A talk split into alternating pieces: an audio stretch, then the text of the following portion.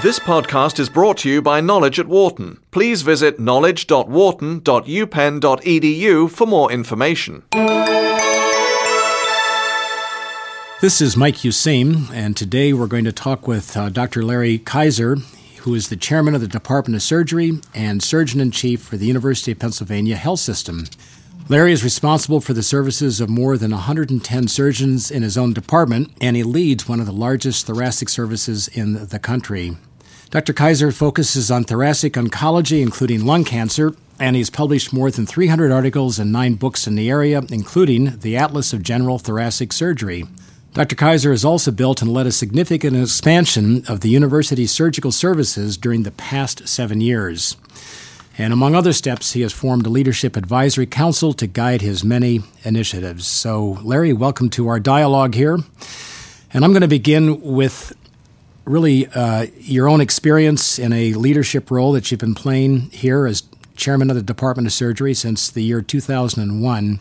And if you could just talk through briefly here the actions you have taken to expand the university's surgical services during your years in this position. What have been the critical steps, and what kind of resistance or conflict have you encountered along the way?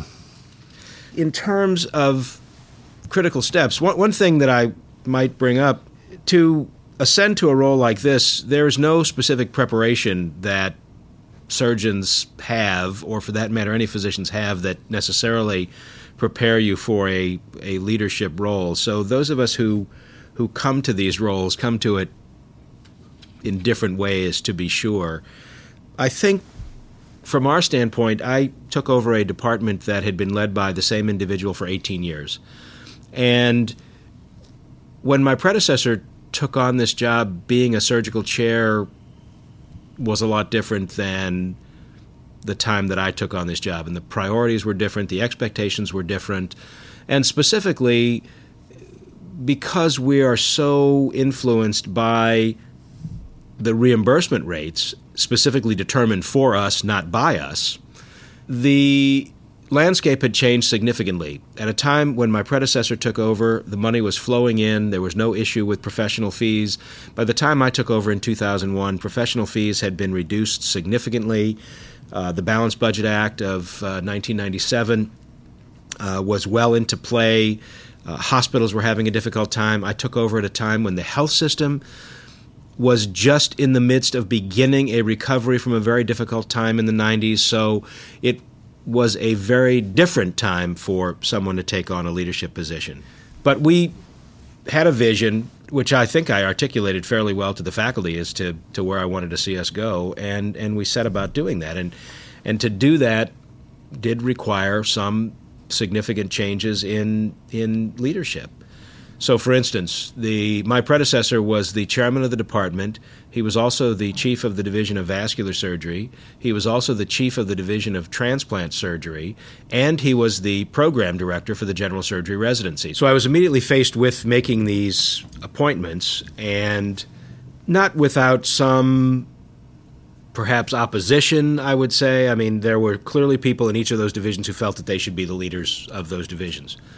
So right away, I was faced with making some some critical decisions that I knew would, would have a major influence uh, as we moved forward. I, I think from there, it was really a matter of, of setting the tone, and I think the tone under my leadership was significantly different than that of my of my predecessor. Um, I, as distinct from many surgical chairs in the country, still maintain a busy clinical practice, and at the time, I had a very busy clinical practice. And I think in terms of leadership in a department of surgery like this, the credibility that one gains by still being a busy practicing surgeon can't really be overestimated. I think that people see what you're doing. They know I'm in the operating room.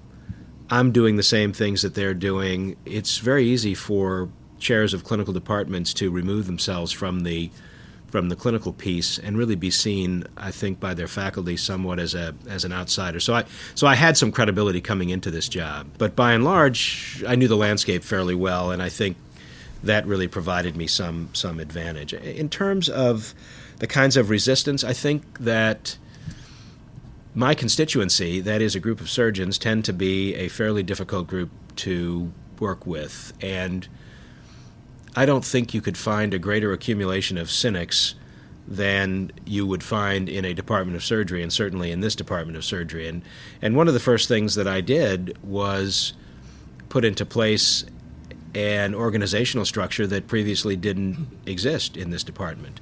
And that included things like having regular meetings of the faculty, which previously had not been held, um, meetings of the division chiefs on a biweekly basis, something that had never been done.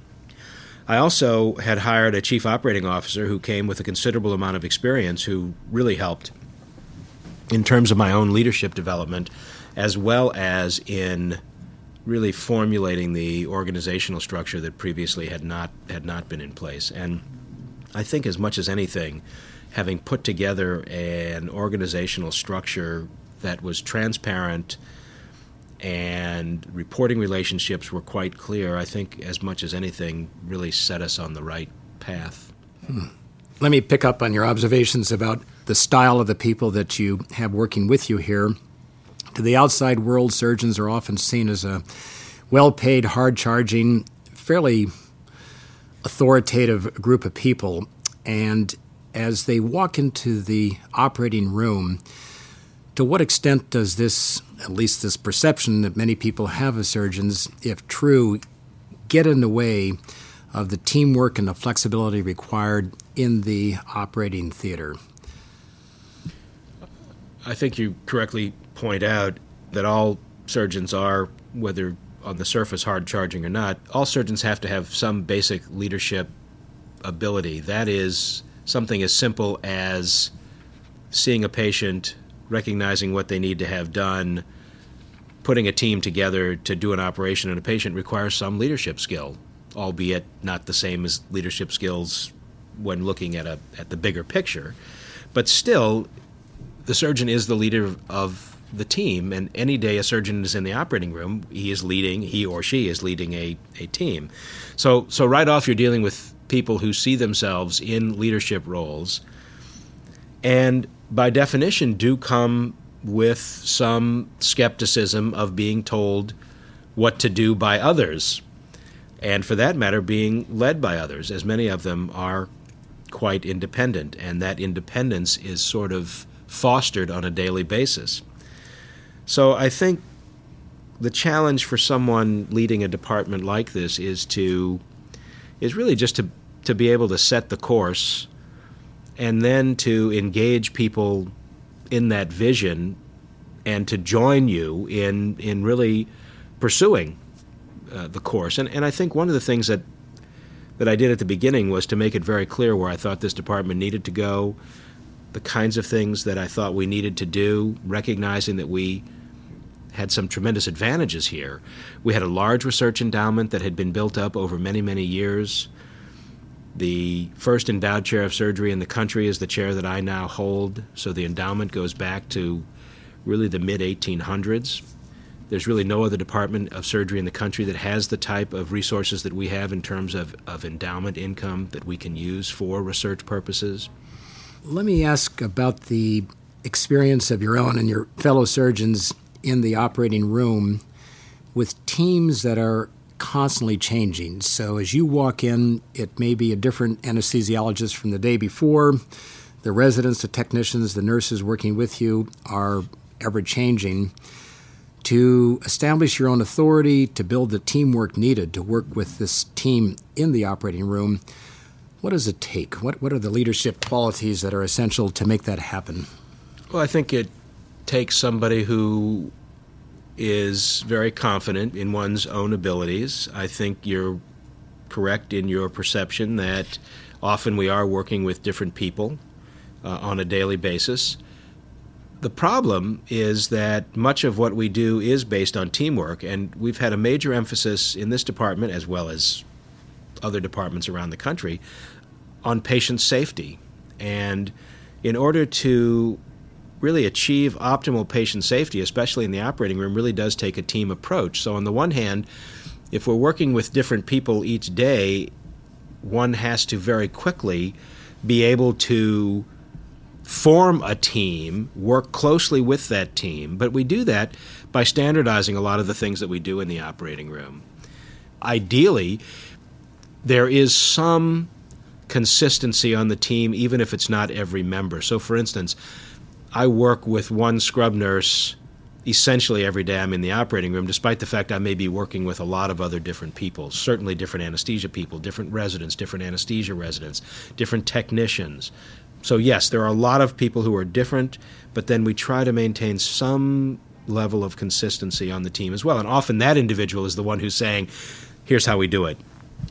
So yes, it is a challenge, but it's a challenge that we need to meet every day because of the tremendous emphasis we place on patient safety. Two separate questions here. What's the most challenging part of being in the operating room? Again, from a leadership standpoint, and then really a separate question, same words. What's the most challenging aspect of your service as department chair and surgeon in chief? Well, I think they both relate, Mike. I think one case may not be exactly like another case. There are different challenges that we face in the operating room each day. I think for me, one of the challenges is I have a lot of issues going on outside of the operating room, and I need to be able to sort of put those behind me as I go into the operating room, recognizing that I'm going to be out of commission with respect to leading the department while I'm in the, the operating room. On the other hand, things don't happen minute to minute leading a department like this, but uh, they do happen minute to minute uh, in the operating room. So the, the challenge is sort of working in different environments, totally different environments, working as a department chair outside of the operating room, working inside of the operating room, really two different roles, yet I think the the leadership piece um, bears a lot of similarities.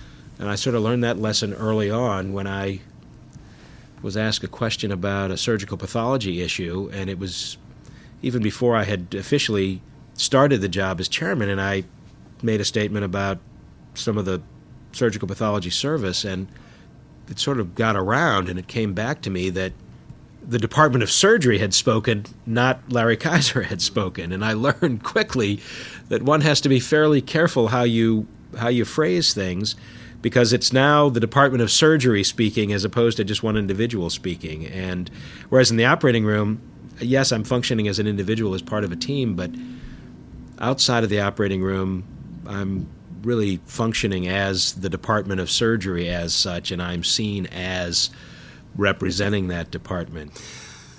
Larry, surgeons have often been seen as one of the engines of income for a hospital, an engine of growth, if you will. Uh, with the government cracking down, though, on Medicare payments, uh, is this still true? Will it be true in the future? What's the role of the Department of Surgery here and elsewhere in serving as a major source of income for hospitals? There's absolutely no question that procedural specialties, especially departments of surgery, still are the major driver of margin for hospitals.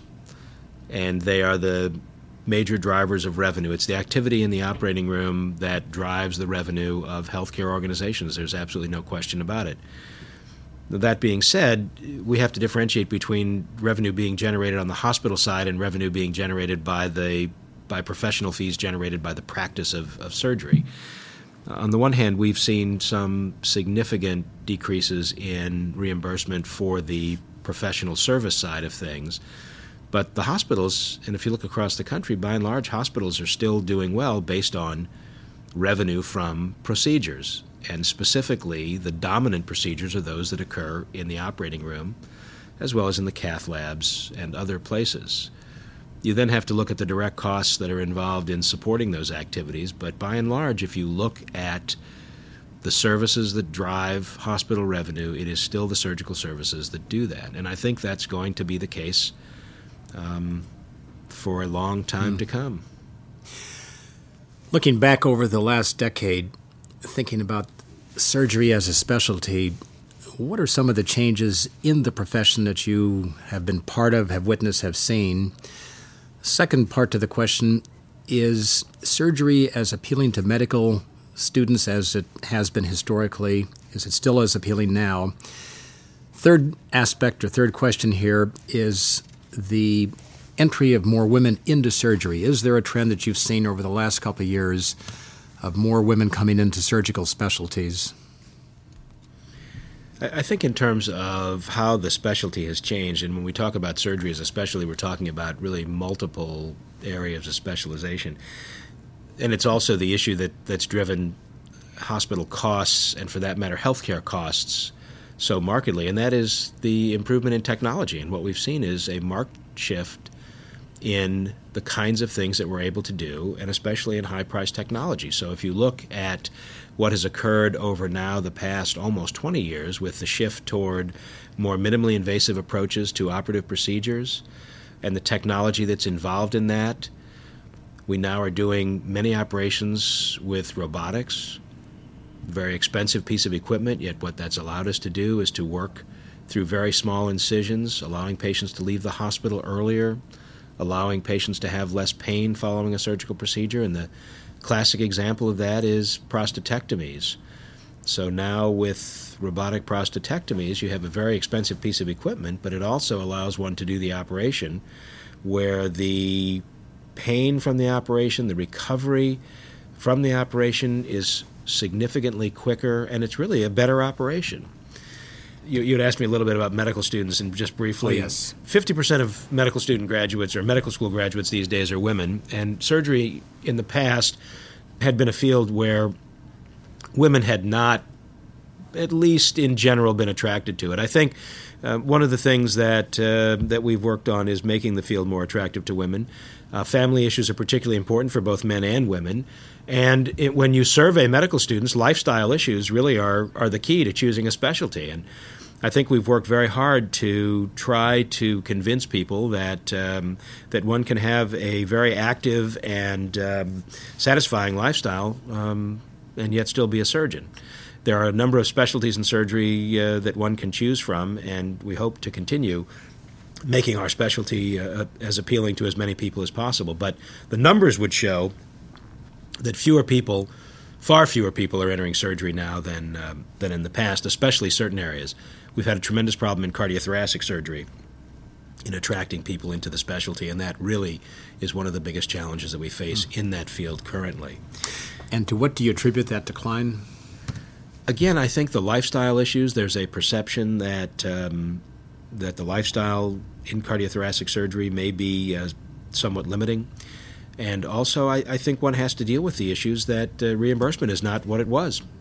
And people are looking at perhaps ten years of training following medical school, and when the rewards are not quite what they used to be, and you can do other specialties and have a much uh, nicer style of life, I think the other specialties are just attracting more people who used to be interested or who previously would have gone into cardiothoracic surgery.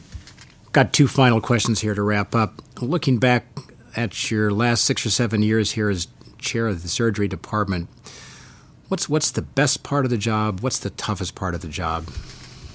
In terms of the best part of the job and the most challenging parts of the job, the best parts of a job like this are being able to work with a tremendously talented uh, group of people and seeing them excel, and seeing how well the department can do. I think when you take a job like this, uh, you have to be willing to sort of sacrifice your own personal goals for the goals really of the department, and one has to derive the major satisfaction from seeing how the department itself does, how other individuals do, and I've been tremendously satisfied to see us produce some incredible individuals here, as well as to see this department do extremely well. And from that, you know, I derive a tremendous amount of satisfaction. I think the most challenging parts of this job, you know, there's I serve a lot of a lot of different masters, and um, and that that can sometimes be challenging. I, I have the health system where I have concerns. I have the School of Medicine where I have concerns.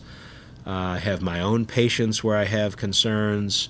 So I, I think you have to be willing to be able to deal with multiple constituencies. Certainly not everybody sees things the way I see things. Um, I think it's been a, a challenge um, to work with various groups of people.